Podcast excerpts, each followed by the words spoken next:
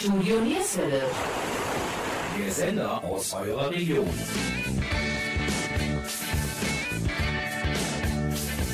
Hallo und herzlich willkommen zur heutigen Ausgabe von Yesterday, dem Musikmagazin von Studio Nierswelle. Unser heutiger Gast ist der 1950 in London geborene Peter Frampton. Unser Kollege Jochen Oberlack führte mit Peter Frampton ein sehr interessantes und informatives Telefoninterview. Hier einige Infos über Peter Frampton, der übrigens am 16. November in Düsseldorf in der Mitsubishi Electric Hall ein Konzert gibt. Im Alter von neun Jahren spielte Peter Frampton Gitarre bei der Gruppe The True Beats. Bekannt wurde er dann als Mitglied der Rockband The Hurt. Er spielte bei Humble Pie und auf Alben von Harry Nilsson und George Harrison. Sein erstes Soloalbum war 1972 Wind of Change. Neben der Gitarre spielte er auch Bassgitarre, Keyboards, Sitar und Schlagzeug. Framptons Durchbruch als Solist war das sechsfache Platinalbum Frampton Comes Alive 1976 mit den Hits Do You Feel Like We Do, Baby I Love Your Way und Show Me the Way.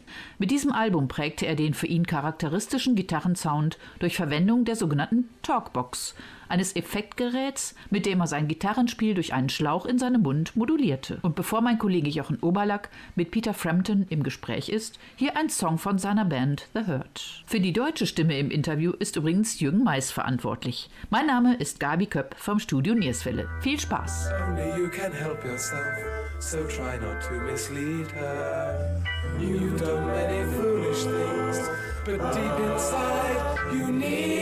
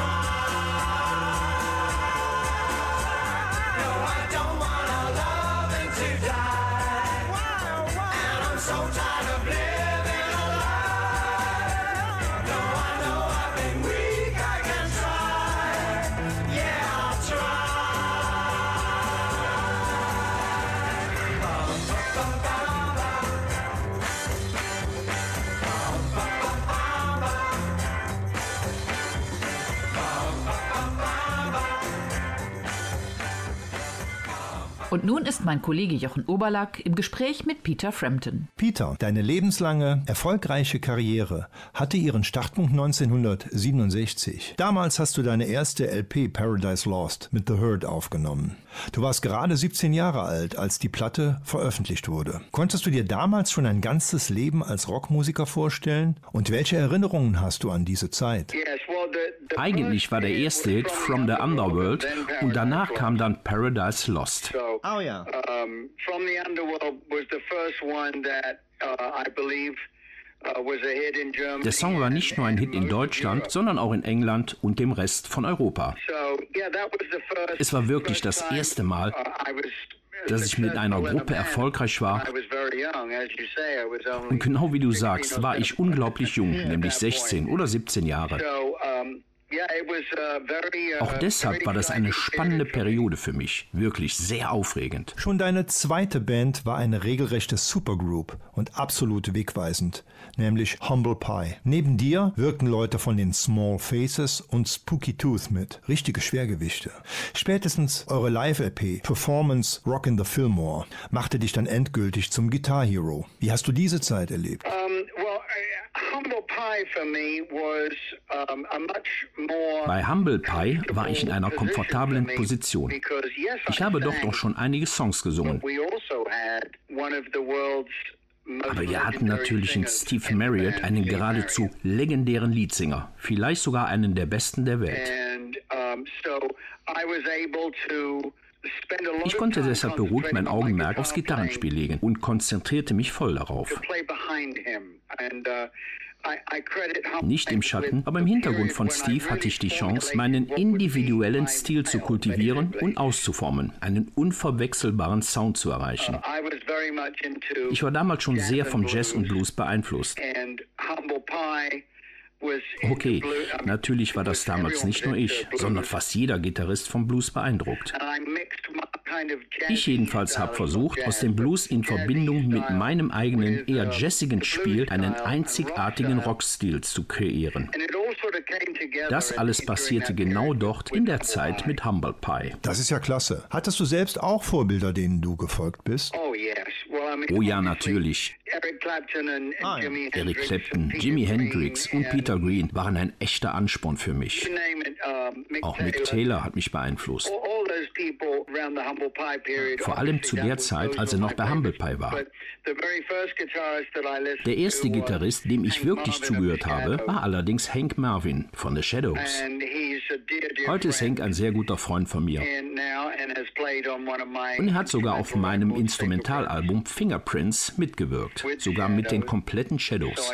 Ich habe mich mit der Band getroffen und spielte den ganzen Tag mit ihnen. Uh, someone that's been there as the same length of time as Hank. Wen ich allerdings schon genauso Django lange Reinhardt. bewundere, ist Django Reinhardt. Django Reinhardt. Um, Oh yes. Vor allen Dingen mit dem Hot Club de France. Morgens liebe ich es, auch Miles Davis Platten aufzulegen. Die Django-Platten waren damals sicher nicht leicht zu bekommen, oder? Oh yeah, but I, I don't worry, don't worry. I kept Stimmt, das war gar nicht so einfach und ich hatte auch nur eine Platte von ihm. Mittlerweile sind seine Sachen aber sehr leicht zu finden. on, um, there's over 250 tracks. Heute gibt es mindestens 250 verschiedene Aufnahmen. Und ich habe sie alle.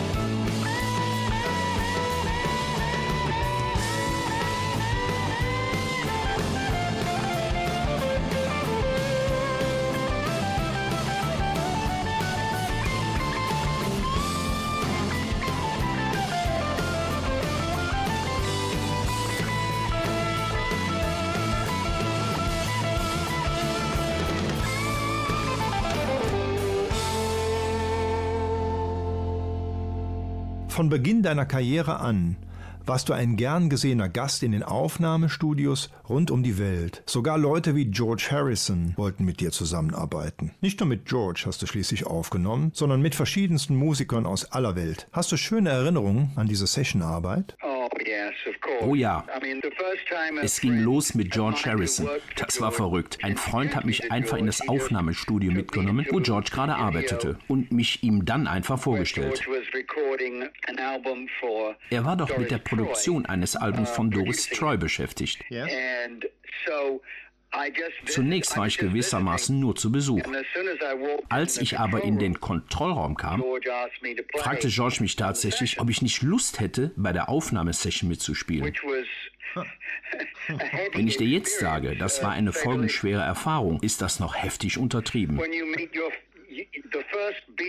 Du musst dir vorstellen, dein erstes Beatles-Meeting überhaupt setzt dich völlig unerwartet mitten ins Rampenlicht.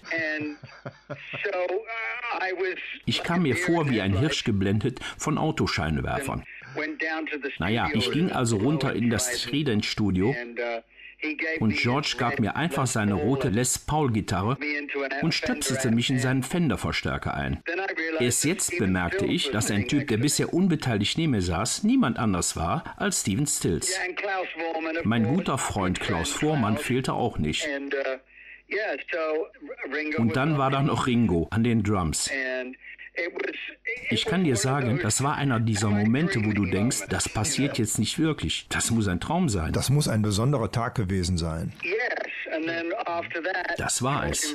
Später fragte er mich noch, ob ich nicht gleich auf der ganzen Platte mitspielen könnte. Und kurz darauf lud George mich ein, aus seiner eigenen LP All Things Must Pass mitzumachen. Kurz darauf spielte ich dann mit Harry Nielsen, der auch privat ein guter Freund von mir wurde. Das war zu der Zeit, als es mich in die Vereinigten Staaten zog. George stellte gerade eine Art Hausband für Apple zusammen. Denn das Beatles-Label war in jenen Tagen immer noch sein Plattenlabel.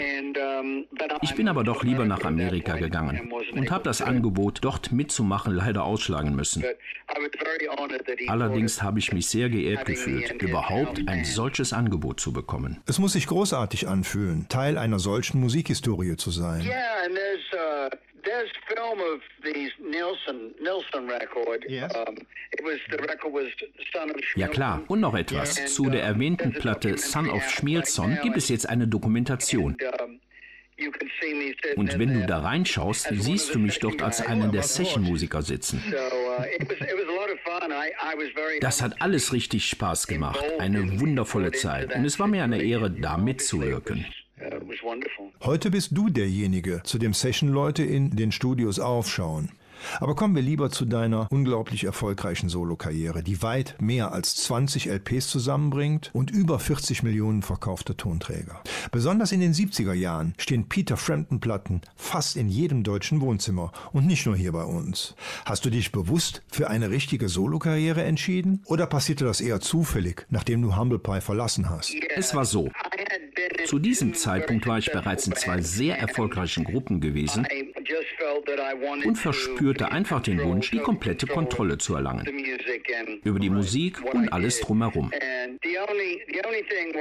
Als erstes wurde mir klar, dass ich dann wohl alle Songs auf den Platten singen muss. Das war zwar okay, aber in erster Linie war und ist Gitarre spielen genau mein Ding. Verstehe das nicht falsch. Ich liebe es zu singen. Nur hatte ich plötzlich alles alleine zu regeln. Eine gute Band zusammenstellen, komponieren und die Kontrolle über die kompletten Arbeiten zu haben. Aber am Ende gefiel mir das aber, denn ich bin durchaus ein Kontrollfreak.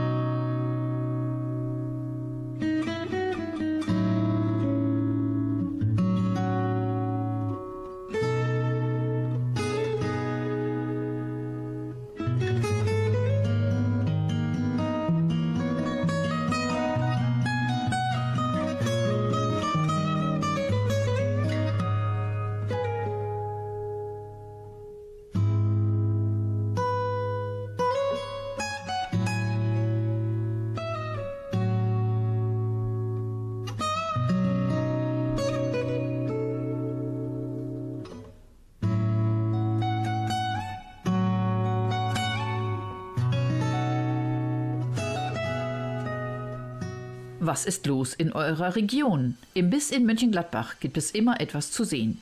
Das Zentrum für offene Kulturarbeit lädt immer wieder zu tollen Veranstaltungen ein. Zum Beispiel Ausstellungen, Theater, Filme, Literatur, Musik, Tanz, ein umfangreiches Workshop-Angebot und Landtheater. Seit der Gründung 1989 bietet das BIS-Zentrum seinen Gästen ein abwechslungsreiches und attraktives Kulturangebot im Herzen von München-Gladbach an. Im stilvollen Ambiente zweier Gründerzeitvillen auf der Bismarckstraße gestaltet ein gut gelauntes, kreatives Team von ehrenamtlichen Mitarbeitern alles rund um die vielseitigen Veranstaltungen. Weitere Infos könnt ihr unter www.bis-zentrum.de abrufen. Und bevor mein Kollege Jochen Oberlack weiter im Gespräch mit Peter Frampton, der übrigens am 16. November in der Mitsubishi Electric Hall in Düsseldorf ein Konzert gibt, erst noch etwas Musik von ihm. Mein Name ist Gabi Köpp vom Studio Nierswelle.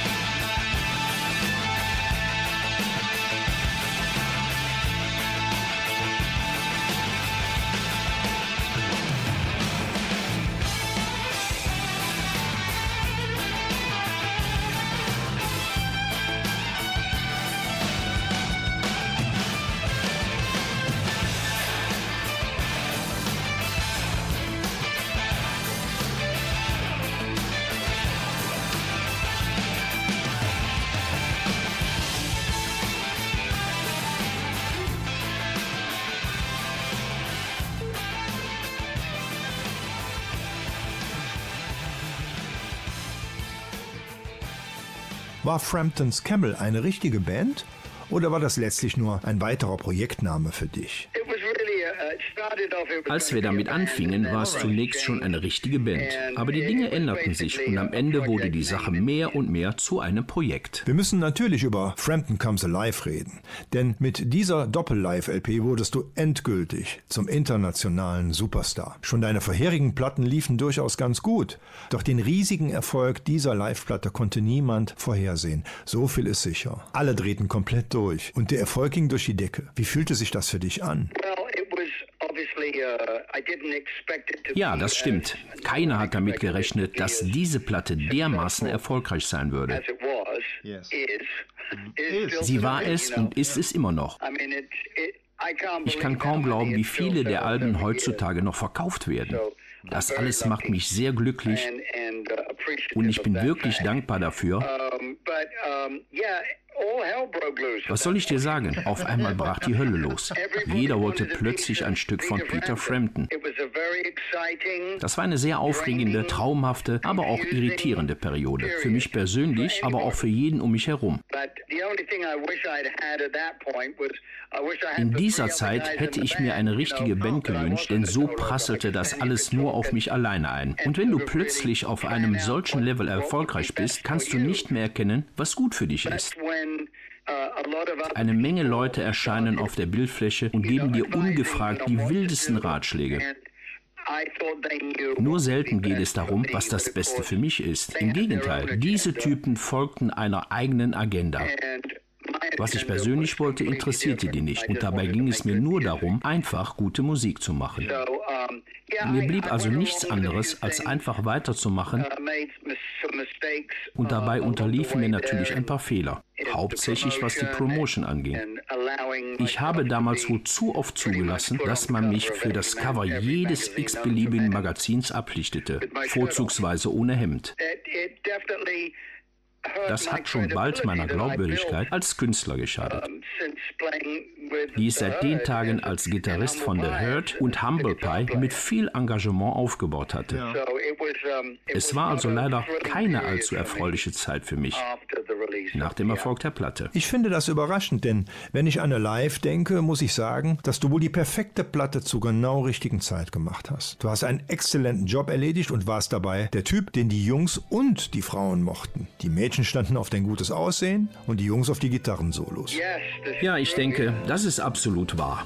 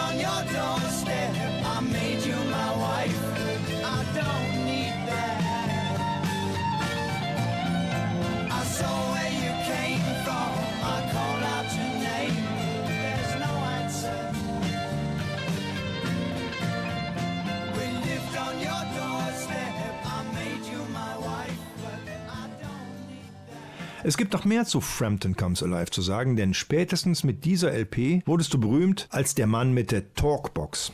Für unsere Hörer kurz erklärt, das Ding ist ein kleiner schwarzer Kasten mit einem Schlauch dran und sieht weniger aus wie ein Gitarreneffekt, sondern eher wie ein Gartengerät. Ungeachtet dessen erzeugt man mit dieser Talkbox einen einzigartigen Sound, mit dem Peter in Stücken wie Show Me the Way und Do You Feel Like We Do die Fans begeistert hat. Als einfacher Gitarrist kann ich bestätigen, das Ding ist dazu noch wirklich schwer zu beherrschen. Peter, war das eine Schnapsidee, so ein Ding zu benutzen oder wie passierte das? Oh Mann, da gibt es wirklich eine Geschichte zu erzählen. Seit ich mit der Gitarre angefangen habe, bin ich nicht nur von dem Instrument gefesselt, sondern ich interessiere mich seither auch für Elektronik. Also die ganzen Verstärker, Effekte und solche Dinge. Als ich aufwuchs, sendete Radio Luxemburg eine Radioshow von sieben bis um Mitternacht. Die wurde in England ausgestrahlt und hatte einen kanadischen oder vielleicht auch amerikanischen DJ. Die ganzen Stunden über spielte dieser Typ amerikanische Musik, also Rockmusik, dazu englische Rockmusik, die so gut wie nie bei der BBC lief. Das war eine Sendung, wo du andauernd wirklich aufregende neue Sachen zu hören bekamst. Wir hatten in England ja sonst nur BBC-Radio und bei denen konntest du stundenlang auf eine einzige Rocknummer warten, wenn du Glück hattest. Die Sendefrequenz von Radio Luxemburg war 208, also 208 und so hieß der Sender dann auch. Dazu gab es einen Jingle, der folglich andauernd im Radio lief. Das klang irgendwie nach Tweety. Das machten die mit einem altertümlichen Talkbox-Vorläufer. Ich habe mich immer wieder gefragt, wie die das wohl hinbekommen, also diesen Klang. Später, das war so um 1970 herum, hörte ich dann Stevie Wonders Music of My Mind Album. Der verwendete ebenfalls eine Talkbox auf der Platte und die Kiste hatte sogar einen Namen, nämlich The Bag. Wie ich heute weiß, war das eine Spezialanfertigung.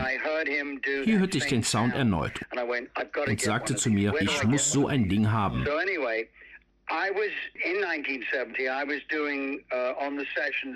Bei der Session zu George All Think Must Pass traf ich schließlich auf den Pedal-Steel-Gitarristen Pete Drake, der schon mit Bob Dylan gespielt hatte. Er war auch zu den Sessions eingeladen, also für die Platte ins Abbey Road Studio. Und als wir mal eine kleine Pause einlegten, sagte er zu mir, hey Peter, ich habe eine Überraschung für dich. Klar, überrasch mich, sagte ich nur. Und er packte eine kleine schwarze Kiste aus, steckte einen Schlauch rein, nahm das andere Ende in den Mund und urplötzlich sang sein Pedal-Stil mir etwas vor. Ich sagte, nee, warte. Ich schrie, das ist es, das ist das Ding. Ich suche schon ewig danach. Wo kann ich das bekommen? Pete hatte diese Box selbst gebaut. Wir waren von der Talkbox dran. Das hat also gar nichts zu tun mit Leuten wie Joe Walsh. Der ist nämlich außer dir der einzige aus der alten Garde, bei dem ich jemals bewusst so ein Gerät gehört habe. Ich glaube, es war ein Rocky Mountain Way oder so. Ich jedenfalls habe den Sound immer nur mit dir verbunden. Joe Walsh, Joe Walsh spielte in den Rocky Mountain Way mit der Talkbox und er hat in dem Song ein fantastisches Solo gespielt. Lass uns mal über die 80er sprechen. Kommerziell ging es nach Alive steil nach oben für dich. Du hattest sogar ein Nummer 1 Album in den USA mit I'm in You. Trotzdem hast du in den frühen 80ern deinen Stil verändert. Die Musik wurde etwas härter, vielleicht auch moderner. Sogar im Sgt. Pepper Film hast du mitgemischt. Hattest du einfach die Nase voll vom Sunshine Rock? Was ist passiert? Oh no, no. I think that uh, Nein, nein, das war etwas anderes. Ich denke, wenn eine Sache plötzlich genauso erfolgreich ist wie Rubiks Zauberwürfel, dann passiert Folgendes. Eine Zeit lang ist das riesig beliebt und alles spielt verrückt. Doch eines Tages haben die Leute plötzlich die Nase voll. Moment, du denkst also tatsächlich, es war umgekehrt und deine Fans hatten genug von der Musik? Ja, genau. Ich glaube, es war auf einmal alles zu viel von allem. Meine Musik war überspielt, ich hatte mich überspielt und schließlich habe ich mich dann daran abgearbeitet. Die Platte, die ich nämlich auf gar keinen Fall machen wollte, wenigstens zu diesem Zeitpunkt, I'm in You. Ich finde es unglaublich schwierig, ein wirklich substanzielles Studioalbum direkt hinter einem Live-Album herauszubringen. Ich konnte ja nicht einfach noch eine weitere Live-Platte machen. Ich hätte auch gar nicht genug neue Songs dafür gehabt. In jedem Fall hätte ich aber noch abwarten müssen, bevor I'm in You herausgebracht wurde. Mindestens noch ein, zwei Jahre. Am Ende war die LP dann keine Meisterleistung. Da bin ich der Erste, der das unumwunden zugibt. Man hatte mich einfach gedrängt, die Platte so früh zu machen, viel zu früh. Denn ich hatte keinesfalls genügend gutes Material. Das Management und die Plattenfirma schubsten mich da einfach rein. Dabei hatte ich im Nachhinein von den Eagles gelernt, wie man so etwas clever anstellt. Wenn du heute an die zurückdenkst, glaubst du, die hätten viel mehr Musik rausgebracht, als es letztendlich gewesen ist. Die hatten in Wirklichkeit nur eine Handvoll Studioalben. Der ganze riesige Rest sind Greatest Hits, mehr Greatest Hits, Live-Platten oder was auch immer. Die gingen nur in ein Studio, wenn sie absolut sicher waren, dass sie großartiges neues Material hatten. Das habe ich von denen gelernt. Ich mache aktuell auch eine neue Platte, setze mich zeitlich aber keineswegs unter Druck. Mir ist heutzutage ganz egal, wie lange das dauert. Ich muss mir absolut sicher sein, dass ich nachher mit jeder einzelnen Sekunde völlig zufrieden bin. Es muss einfach das Beste sein, was in mir steckt. Damals war das ganz anders. Ich selbst war sicher, dass es nicht der richtige Zeitpunkt für die Platte ist. Statt der LP-Aufnahmen wäre es absolut richtig gewesen, die Situation einmal komplett zu überdenken. Im Ergebnis wurde ich danach von einem Moment zum anderen vom Platzhirsch zur Karteileiche.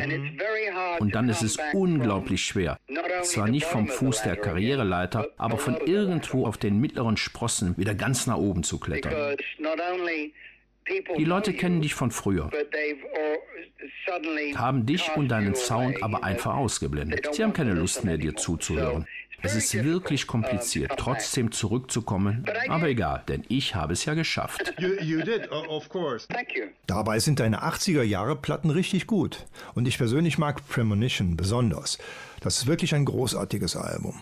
Trotzdem hast du danach kaum noch eigene Platten veröffentlicht, sondern mehr und mehr bei Projekten anderer mitgewirkt. Wolltest du damals nicht mehr in der vollen Verantwortung stehen und der Frontman sein? Oder was hat dich sonst dazu gebracht, lieber bei den Projekten anderer mitzuarbeiten? Naja, mit Ringo habe ich auch vorher eigentlich schon immer zusammengearbeitet. Schon auf seinen frühen Platten war ich stets dabei. Vor kurzem haben wir sogar ein komplettes Album zusammen gemacht. Wenn Ringo fragte, war ich da.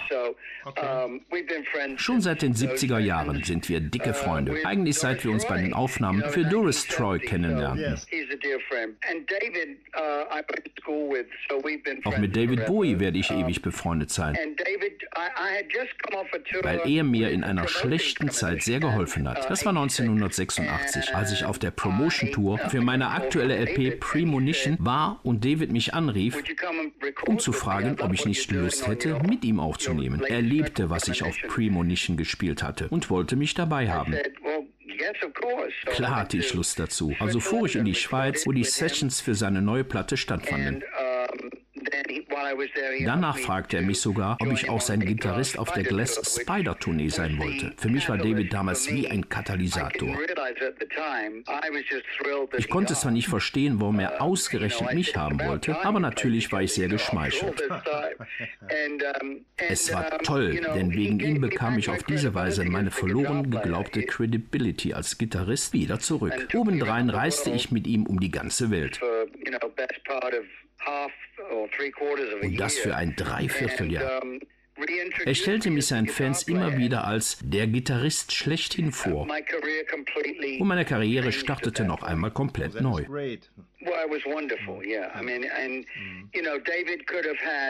Er hätte mit jedem Gitarristen auf diesem Planeten zusammenarbeiten können. Dass David nun ausgerechnet mich wollte, war wunderbar und bedeutete mir viel.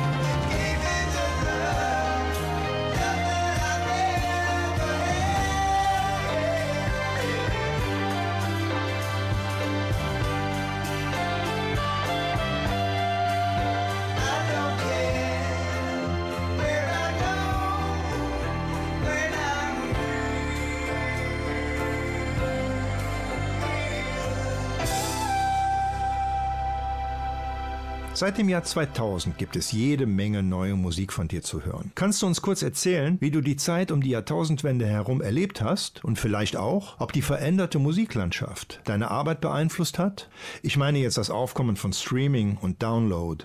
Ist das ein Fluch oder ein Segen für dich? Es war anfangs ein Problem, aber es wird besser. Zum Glück kaufen und downloaden die Leute meine Platten recht ordentlich. Außerdem wird für das Streaming langsam, aber stetig mehr bezahlt. So kommen Musiker auf lange Sicht in eine bessere Position. Allerdings muss ich auch sagen, heutzutage machst du sowieso keine Platten mehr, um damit Wagenladungen voller Geld zu verdienen. Die Alben machst du tatsächlich fürs eigene Vergnügen. Sicher soll die Musik die Leute ansprechen, aber in erster Linie mache ich die Songs heute für mich. Es gab eine Periode in den 80er Jahren, als ich begann wie andere zu klingen. Das war rückblickend betrachtet der Moment, wo ich den Boden unter den Füßen verloren hatte. Es ist schlicht nicht möglich zu antizipieren, was die Leute hören wollen. Du musst schon auf deine eigene innere Stimme hören. Das habe ich auch schon bei Frampton Comes Alive gemacht. Als mich alle fragten, was soll das denn? Ein Live-Album? Du hast doch gerade mal drei Platten rausgebracht. Damals habe ich damit den Trend selbst gesetzt. Einfach, weil ich etwas auf meine Weise gemacht habe. And so now it's just I do stuff Heute ist das wieder so und alles, was ich tue, unterliegt meiner höchstpersönlichen Qualitätskontrolle. Bevor ich Ja zu einer Veröffentlichung sage, muss ich die Songs zu 150 Prozent lieben.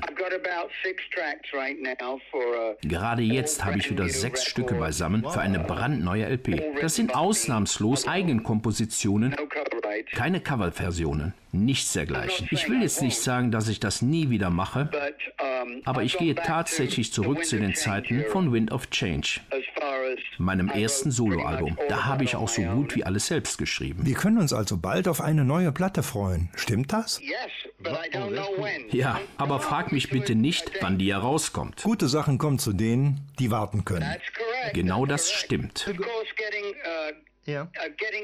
Zurück zu den Nullerjahren. Ein besonderer, besser noch, fantastischer Moment war für mich 2006, den Grammy für mein Instrumentalalbum Fingerprints zu gewinnen. Das hat mir sehr, sehr viel bedeutet. Kennst du Larry Carlton?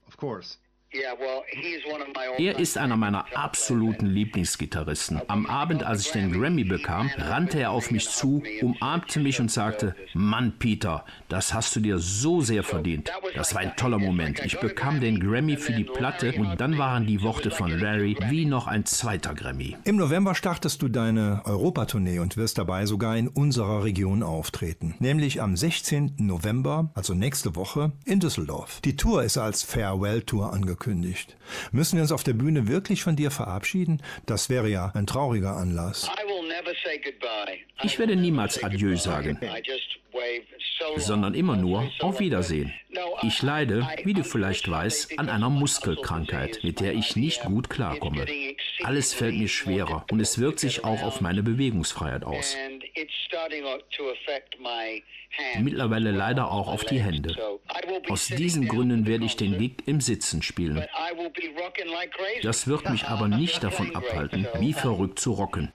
Ich freue mich sehr darauf. Nicht nur ich, sondern Millionen von Rockfans sind mit deiner Musik aufgewachsen. Sie half uns oft durchs Leben und manche haben wegen dir sogar selbst zur Gitarre gegriffen. Das ist alles deine Schuld. Möchtest du deinen Fans oder deinen Gitarristenkollegen, besonders hier in Deutschland, etwas zurufen? Es gibt so viele großartige Gitarristen da draußen. Bis heute höre ich mir so viel Neues wie möglich an. Natürlich bin ich hoch erfreut, dass Gitarristen sich von mir inspiriert und beeinflusst fühlen. Das ist eine große Ehre für mich. Ich erinnere mich noch gut daran, wie ich Hank Marvin und Eric Clapton nachgeeifert habe. All diese Top-Leute, die mich beeinflusst haben. Django Reinhardt. Umso schöner ist es, wenn junge Leute heute Musik machen, wie meine Songs sie berührt haben. Das ist das Größte, ein wunderbares Gefühl. Das sind so viele andere, denen ihr zuhören könnt, aber ihr habt euch entschieden, mir zuzuhören. Vielen Dank dafür. Peter, Genau das werden wir tun, und zwar am 16. November in Düsseldorf. Es war ein Vergnügen und eine Ehre, mit dir zu sprechen. Ich wünsche dir alles Gute für die Zukunft, für deine Pläne, deine Musik und natürlich dir und deiner Familie. Vielen Dank für das Interview. No problem. Bye for now, Jörg. You too, you too. The sweetest fragrance brings a wind of change. I feel it's now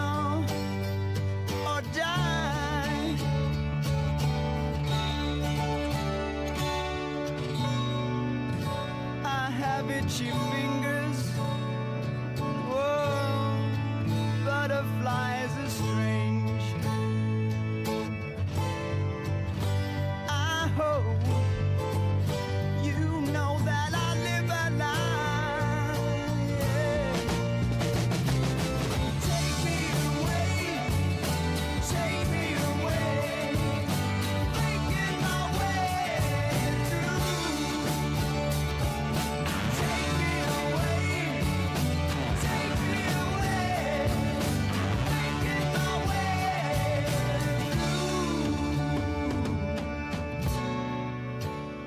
Through. Sapphires aren't enough to buy me happiness. Diamonds don't demand me, they're just for looking.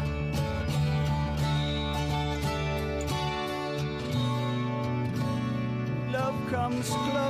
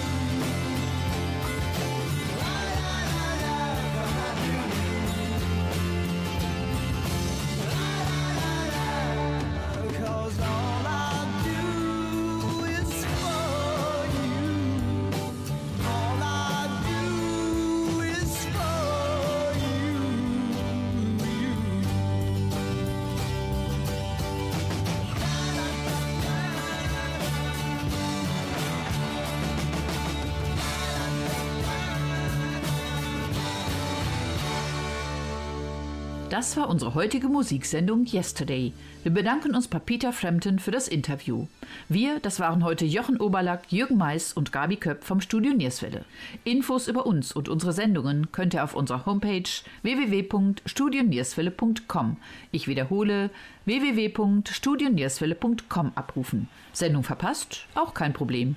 Alle Sendungen können in der Mediathek von NR Vision abgerufen werden. Auch hier die Homepage www.nrvision.de. Danke, dass ihr wieder eingeschaltet habt. Alles Gute Gute und bitte bleibt gesund. Und zum Abschluss noch etwas Musik von Peter Frampton, der am 16. November in der Mitsubishi Electric Hall in Düsseldorf gastiert. Wir spielen für euch seinen wohl größten Erfolg, Show Me the Way. Tschüss, bis bald und wir sehen uns in Düsseldorf.